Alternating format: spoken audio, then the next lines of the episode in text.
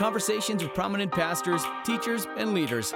This is the Pastor Well podcast from Southern Seminary in Louisville, Kentucky. Now, your host, Dr. Hershael York. Hello, and welcome to the Pastor Well podcast. This is Hershael York, the Dean of the School of Theology at the Southern Baptist Theological Seminary in Louisville, Kentucky. I'm also pastor of the Buck Run Baptist Church in Frankfort. The Pastor Well podcast is dedicated to helping those who serve the Church of the Lord Jesus Christ be faithful in ministry by engaging in conversation with people that we think can encourage us, teach us, instruct us. And today we are blessed to have a father and a son, Bryant and George Wright. Welcome to Pastor Well. Glad to be with you today, Hershael. It's a privilege. Well, uh, by way of introduction, just so folks know who you are. Uh, so, Bryant Wright recently retired as the pastor of the Johnson Ferry Baptist Church uh, in the Atlanta area. That's right, North Atlanta suburbs, Marietta. And uh, George is pastor of the Shandon Baptist Church in Columbia. That's exactly right. South right. Carolina. And uh, you're the first father and son team I've had on here other than my own sons. Okay. So you're in good company. there we go. Uh, welcome. Thank you for that. Uh, Bryant uh, ha- has a bachelor's degree from the University of South Carolina, but also an honorary doctorate from the University of South Carolina. That boggled my mind when they called to tell me that. Uh, just knowing a state university. Yeah, preachers don't normally get honorary doctorates from state universities. I know, and I was very thankful That they did that. When did that happen? It happened when I was serving as convention president. As, uh, And president of the Southern I, Baptist Convention. I, I guess that, you know, at Carolina, they were looking for an opportunity to honor one of their alumni that had uh, been blessed in a special way. Unusual, though. That is that a Southern. Baptist pastor. That's right. And it was an interesting experience. Very thankful for that. Well, that, that's a, just a tremendous honor. He, you earned your uh, Master of Divinity at the Southern Baptist Theological Seminary. Right here at home. Uh, and I am so glad for that.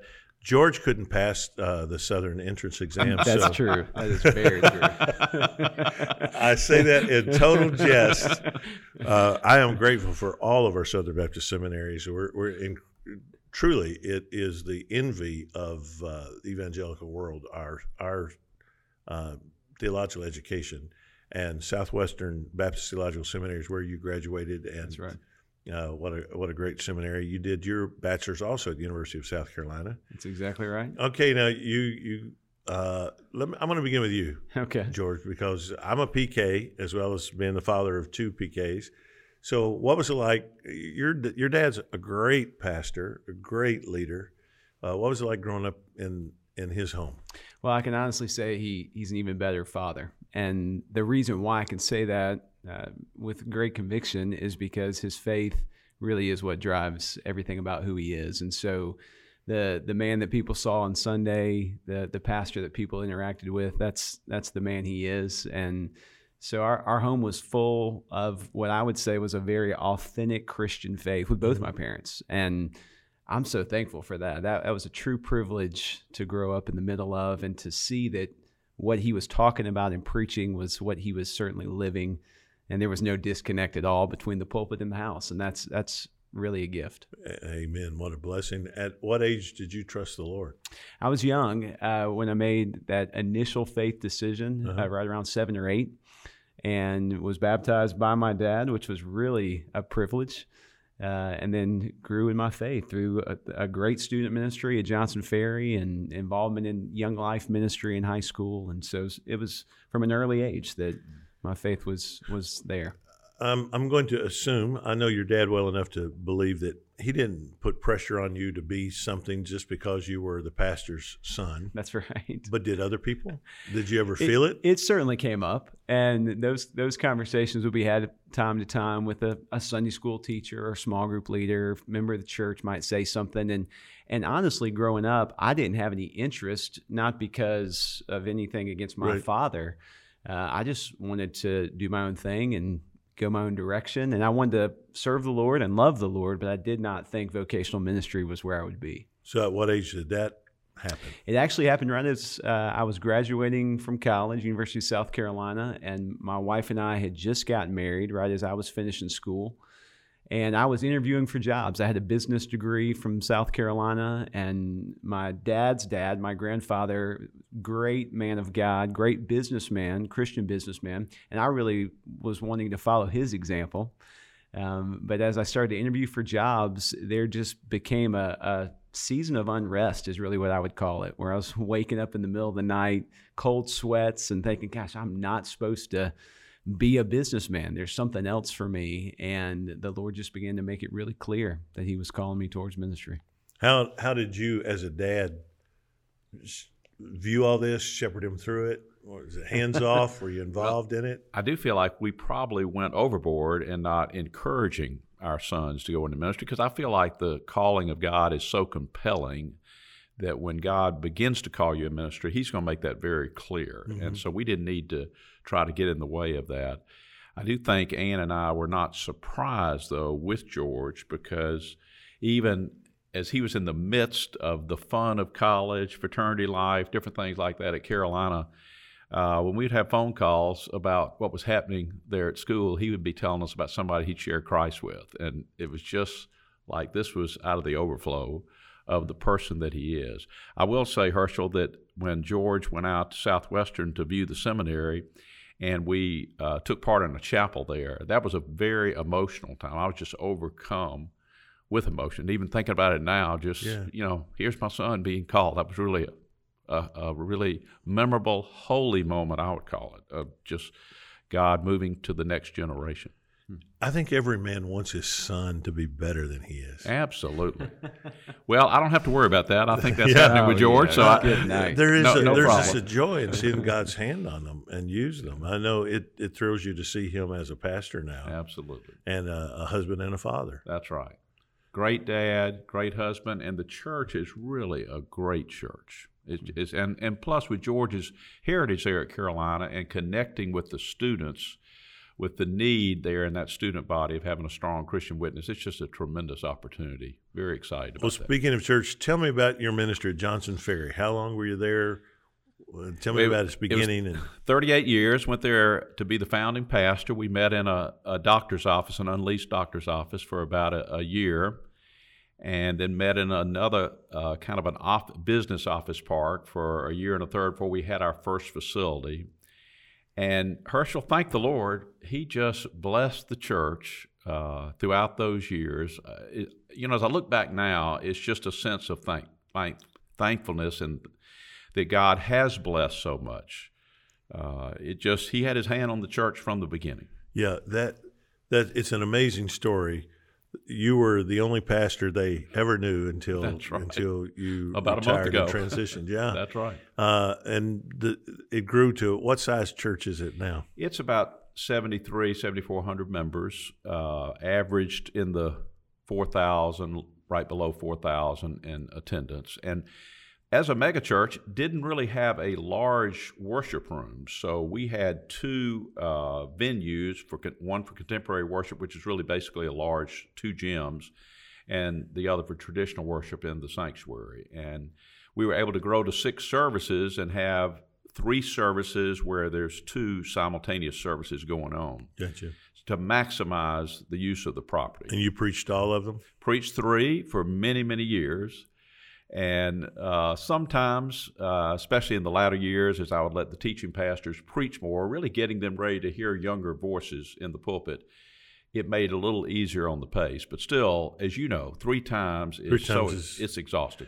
Well, uh, you know, I like two. I like two. I, I only do. I like one. two as well. I, I do one now. Yeah. We've moved into a new building, but I, I enjoyed two you can refine, you can change. That's right. You go, oh, that didn't work. Or, That's right. Leave out that or. Or that needs something else. I mean, right. it fell flat.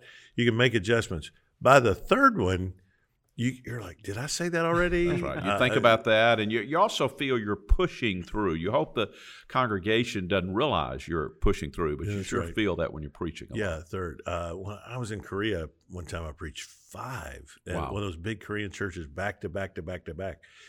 That's hard, man. I that don't know how hard. they do it. I, I, just week in and week out. It, well, when we challenge. added uh, the venue with the contemporary worship, we were looking to go into four services where I'll be preaching four times. And as I called other pastors around the country that had done it, I got no encouragement whatsoever. And that is really where we began the video preaching, where the congregation would have me in person every other week.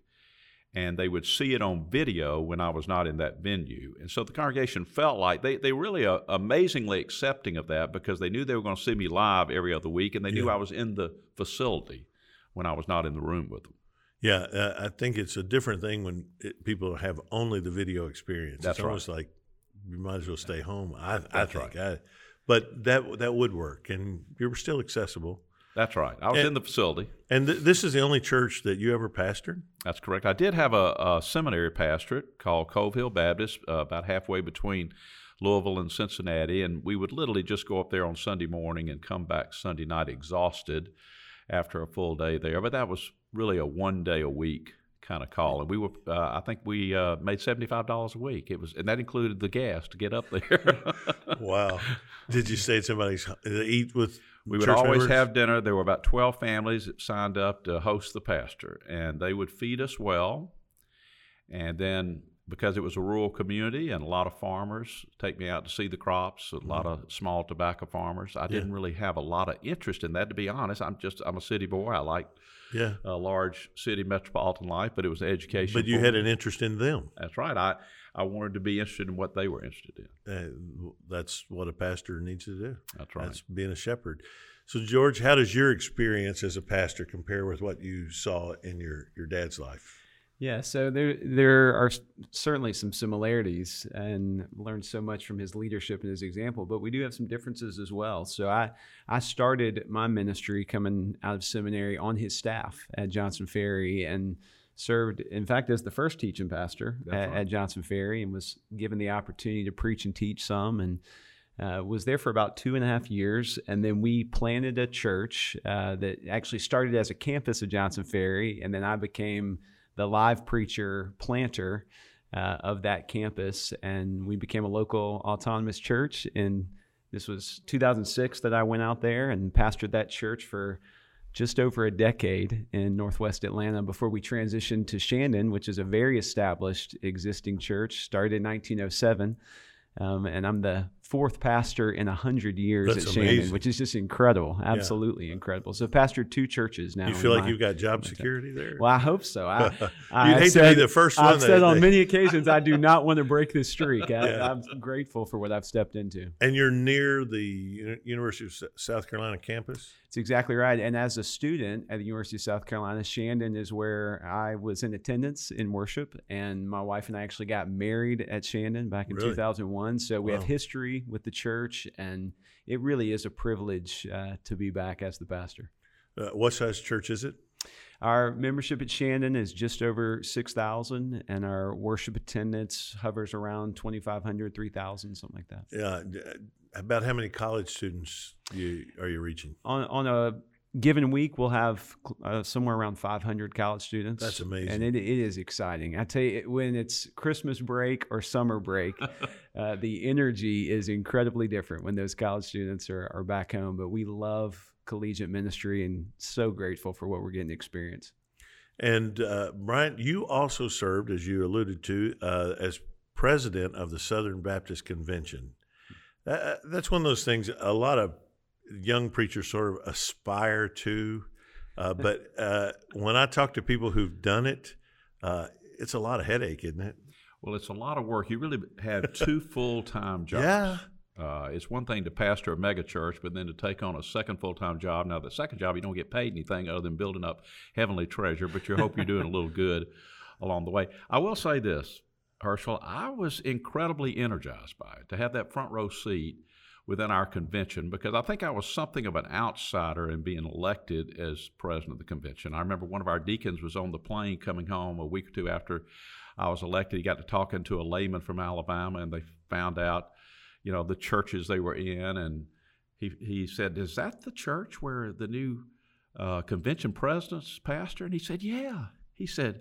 Who is that guy? you know, so I, I don't think I was really on the circuit or, or that well known, and I I don't. I really don't think it would have happened if there hadn't have been a lot of young pastors at that convention in Orlando uh, to really have the timing for that to occur. But it really was very energizing. I, I loved having that front row seat. Loved preaching in the chapels in the seminary, some of our colleges, and just seeing what was happening around the world was very exciting. Uh, I, not all of our listeners are Southern Baptists. Probably the majority are, but not all are. But make the case for why we need the Southern Baptist Convention. We're uh, so a lot of people don't get that Southern Baptist churches are completely autonomous. Uh, we you know, we voluntarily send money in. We we voluntarily so, support these things and cooperate. Nobody requires this of us.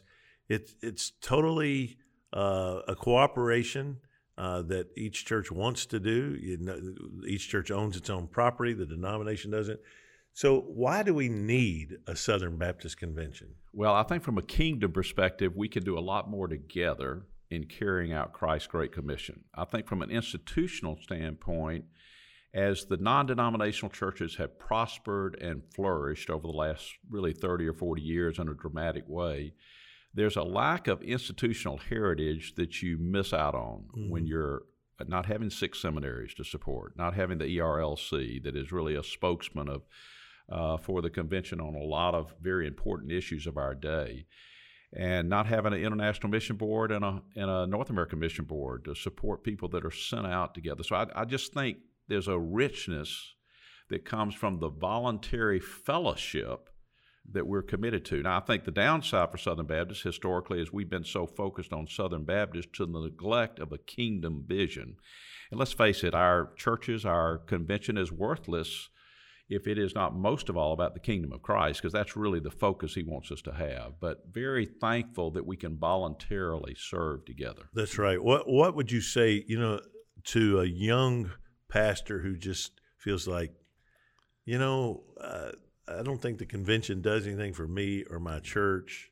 Uh, I think we're just better off going it alone. What What would you say to him? Well, I, I felt that way really probably the first 10 to 15 years at Johnson Ferry because I was so focused on planning that church and getting the church underway and it just seemed kind of irrelevant. But but to begin to realize what we can do together, to begin to realize how important our seminaries are in training the future for the pulpits and the missionaries that we send out, I think it's an investment that is worth making and I'm thankful for what we are able to do together. Yeah, whenever there's a hurricane or some natural disaster, and we see those Southern Baptist relief workers, that's incredible. Send, send relief is is a wonderful. Aren't we all uh, happy witness for the gospel? Aren't we all happy that that's happening? That's right. And as great a church as Johnson Ferry is or Shandon, the reality is you couldn't do that by yourself. No, that's right. It's impossible. We can do so much more. That's, uh, right. that, that, that's exactly right. George, as a young pastor, have you felt that tension about whether or not to be engaged with the Southern Baptist Convention, or have you always been sold on it? Early on, I did feel some of that tension, and some of it was just frustration with the way some things were playing out, uh, quite honestly, personally, but then also just looking at some of the things that were happening with dollars allocated and resources. And as a young guy that's yeah. somewhat naive and, you know, kind of seeing things through rose colored glasses, you're going, why are we spending all this money on that when we could be planting more churches and doing all these things? But as I began to mature a little bit in my pastorate and just grow up a little bit more as a as a man, I was certainly able to see all that had been invested in me personally by the convention, growing up in a SBC church and benefiting from an SBC seminary, but then also realizing I do have a heart for church planting. I do have a heart for the nations. And if we're really going to be engaged and involved as a church plant in these things that we say we love and believe in, the only way we really can be engaged and involved is if we do it together, is if we do it with others. Because as a new church, we just didn't have the resources or the opportunity unless we joined together. You can't really have a truly global strategy. That's no exactly individual right. church can do it. That's it exactly right. An awful lot of us together, and uh, you know, it's all the problems with being big are certainly there. You know, sure. it can, it, the machinery can get unwieldy. Uh, you can mistakes can be made uh, dollars misappropriated, all that can happen. I'd still rather have it hmm. than not have it. You know, it's because we we can work to make it do what it needs to do. We can reallocate dollars. We can put in new personnel. Those things can happen. But if you give it away and lose it, it's gone. That's right. At Hershael, you you mentioned about the younger pastors. I think just being in the room and taking part allows you to have a voice Huge. because uh, a passion that we've had at Johnson Ferry is global missions. And there was such a disillusionment among many of our lay leaders at the high percentage of CP dollars that were staying in the state when there's just so many parts of the world where there's no Christian witness, no church, no ministry of any kind. And so, but being in the room, for some reason, God in His sovereignty allowed me to be in that leadership role for a couple of years to really challenge churches and institutions in our convention. Let's be more generous about giving out more to take the gospel to those parts of the world where it's not known rather than keeping that at home where you have thousands of witness points, not just for Southern Baptist churches, but right. evangelical churches. There was a lot of pushback on that, and, and but it's oh, still, Well, I I feel know. like the voice needed to be shared about doing that. But by being in the room, you at least have an opportunity to hopefully That's right. shape it in a good direction. Influence it, don't withdraw from it. That's right. That's right. That's right. Uh, now that you've retired from being a senior pastor there at Johnson Ferry, tell me what your ministry plan is now. What are you doing? Well, I told the folks at Johnson Ferry I love uh, mentoring young pastors. I have two groups of six young pastors now. I meet with them quarterly all day, and it has been a rich experience, Hershael. Uh, some of the guys that you know well, that you've mentored yourself, have been in the groups, and I'm just very thankful for that. And I have a separate nonprofit, Right from the Heart, where we do spots with the gospel, devotional type spots on secular radio and TV. We don't do anything on Christian radio unless they want to run it free but we're trying to t- speak to those folks outside the church. And it's always on the key stations for morning drive time and getting the good news out there. Plus, there are devotions on Right from the Heart's website every day or on Twitter. And I'll continue to do that. I've actually moved my office to the Right from the Heart headquarters. Small staff there, but it's a location for ministry. And then I'm excited about other ministry opportunities that will come up. want to continue to preach. One of the concerns I had is God was clearly calling me to hand Johnson Ferry off to a younger pastor. No doubt, complete peace of mind about doing that. But I have a passion to preach the word and I identify with Paul, woe is me if I preach not the gospel. So I'm just praying that those opportunities will continue in the days ahead and serve in ministries as God calls in the days ahead. You so you retired from a particular ministry, but you That's did not right. retire from ministry. I see it as a redeployment time, and I've been waiting on my next assignment as far as where that will be if on a full time basis. Well, you're making a tremendous impact on uh, a lot of a lot of young leaders that you're pouring into. Now, there's obviously no one that you poured into more than George, but both of you have been poured into by uh, your wife and your mother. And tell me, uh, let me have each of you tell me uh, just what she's meant in your life and ministry. Well, words are not adequate. Uh, Ann and I are a team, and I think uh, I think the best compliment that people have given Ann is that whenever people talk about Johnson Ferry, I almost always hear them say Bryant and Ann, Mm-hmm. not Bryant's ministry, Bryant and Anna because I think we really are a team and have been a team all through the years. And I appreciate the fact that she's seen her main calling in this role was to support me in ministry and being a good mom to George and our two other sons. And I think the long term impact of the kingdom of what's that that has meant is something I'm eternally grateful for. Have- Plus, she's a lot of fun, Hershael, and Yeah, I, I, I- people, she is. she lights up a room, delightful. Ann does, and so it, people are naturally drawn to her. I, I've I've got one of those, and uh, I know you do. I, I'm right. I'm very very grateful. Uh, George, tell me about your mom. Well, I can speak really just uh, of their marriage. And my wife Megan and I have been married almost 19 years now. And the thing I've so appreciated about my mom and dad together is just the friendship that is so rich and Yeah. so real between them. And watching them take a weekly date every year for as long as I can remember and seeing them have fun like you were just talking about dad she she is a lot of fun and I'm just so grateful for that example and what a blessing it's been to us and she also was the mom who just would do anything for her boys as long as it was within the right uh, Yeah. boundaries but Yeah. I mean she just loved and served us in such a beautiful way encouraged us uh, has just always been a voice of encouragement and just a, a true gift It, add one Okay. quick thing on ahead. that. Uh, she sought to get interested in things we were interested in, which often Yeah, SEC true. football or which is really a harbinger for. I know. I mean, that's a harbinger to really get into. But George is passionate about hunting, and so all our boys got interested in hunting. And it's interesting that Ann would go with us on these trips, and finally she decided to participate. So she has shot a deer rifle four times and nailed four bucks. The best shot in the family, the biggest deer any of the whole family has ever gotten is Ann. So that, that says something about a mom that's willing to do things she doesn't have a natural interest in doing. Yeah, but she's got a natural interest in her her family. That's, That's right. right. That- That's great.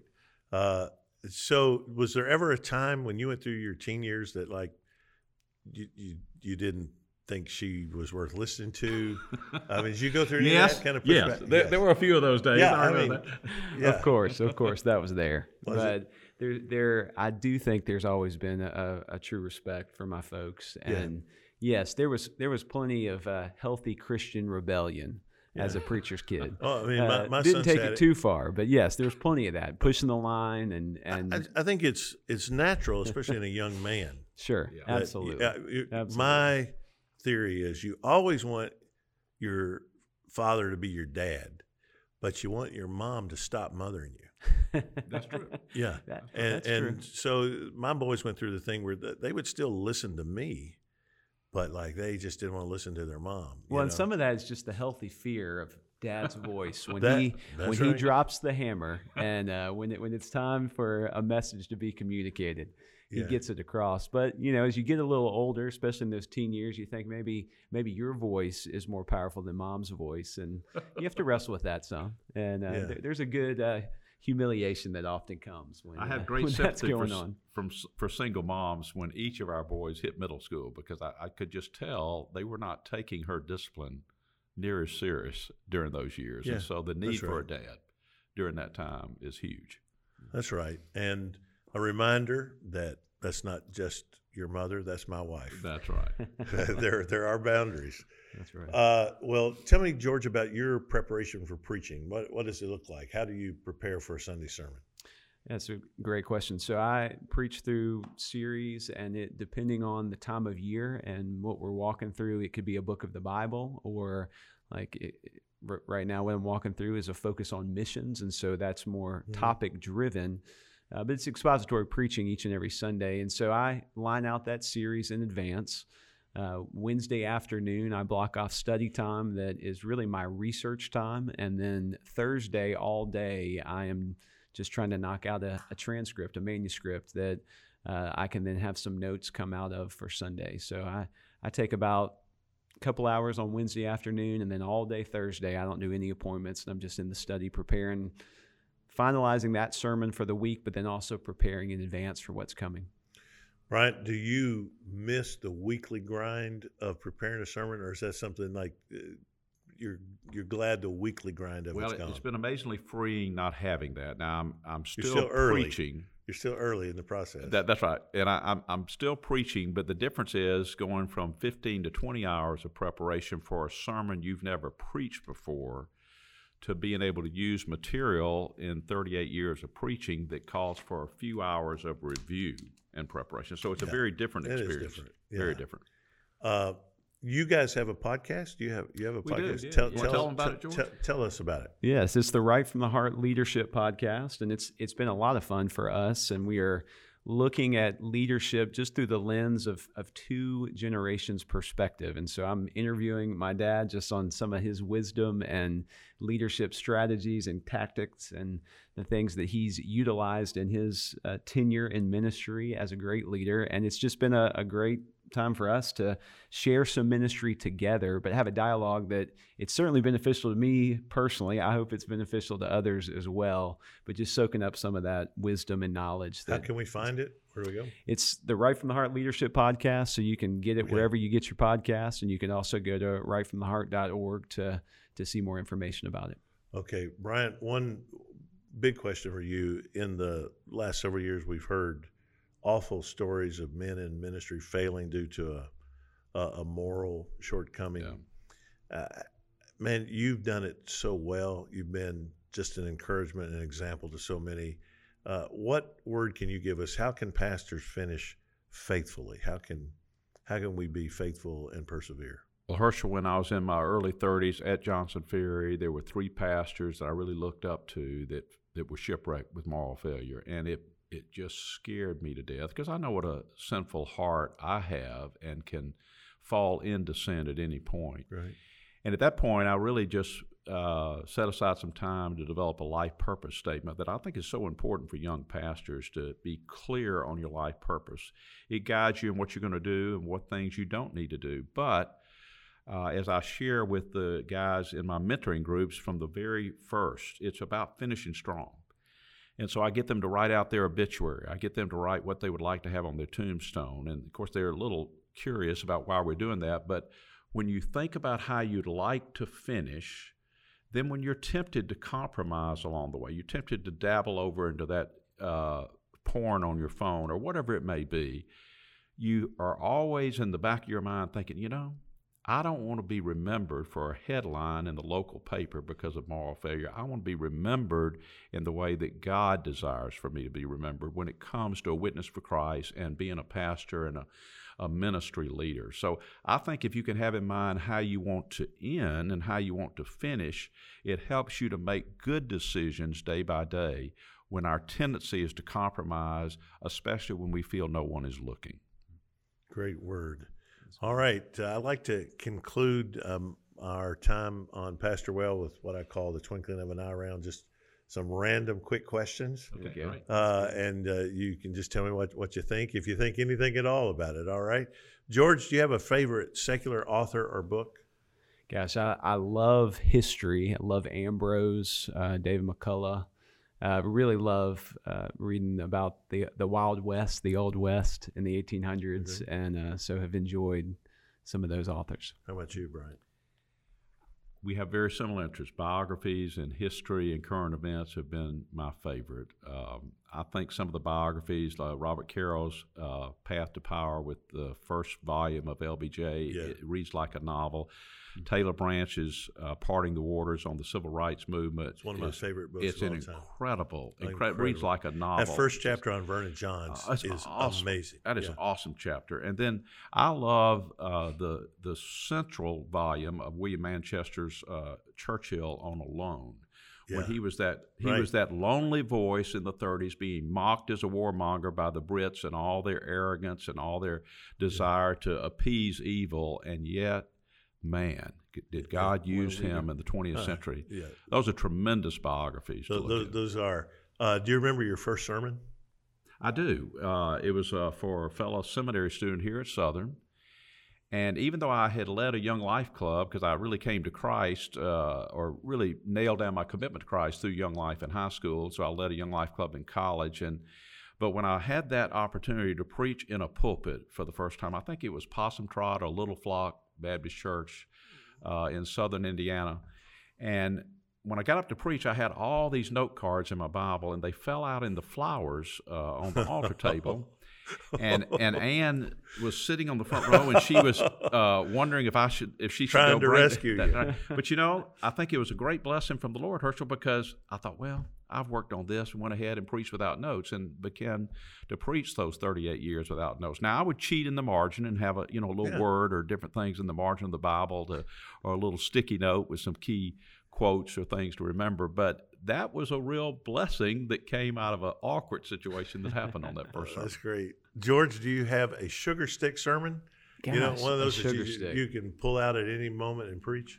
That's a great question. So, uh, our mission statement at Shandon is that we live sent. And the way we describe that is we want to leverage who we are and what we've been given for the sake of the gospel wherever we are and wherever God takes us. And so, at any given moment, I think I could preach that message just on the calling of God for his people and his church to live the mission.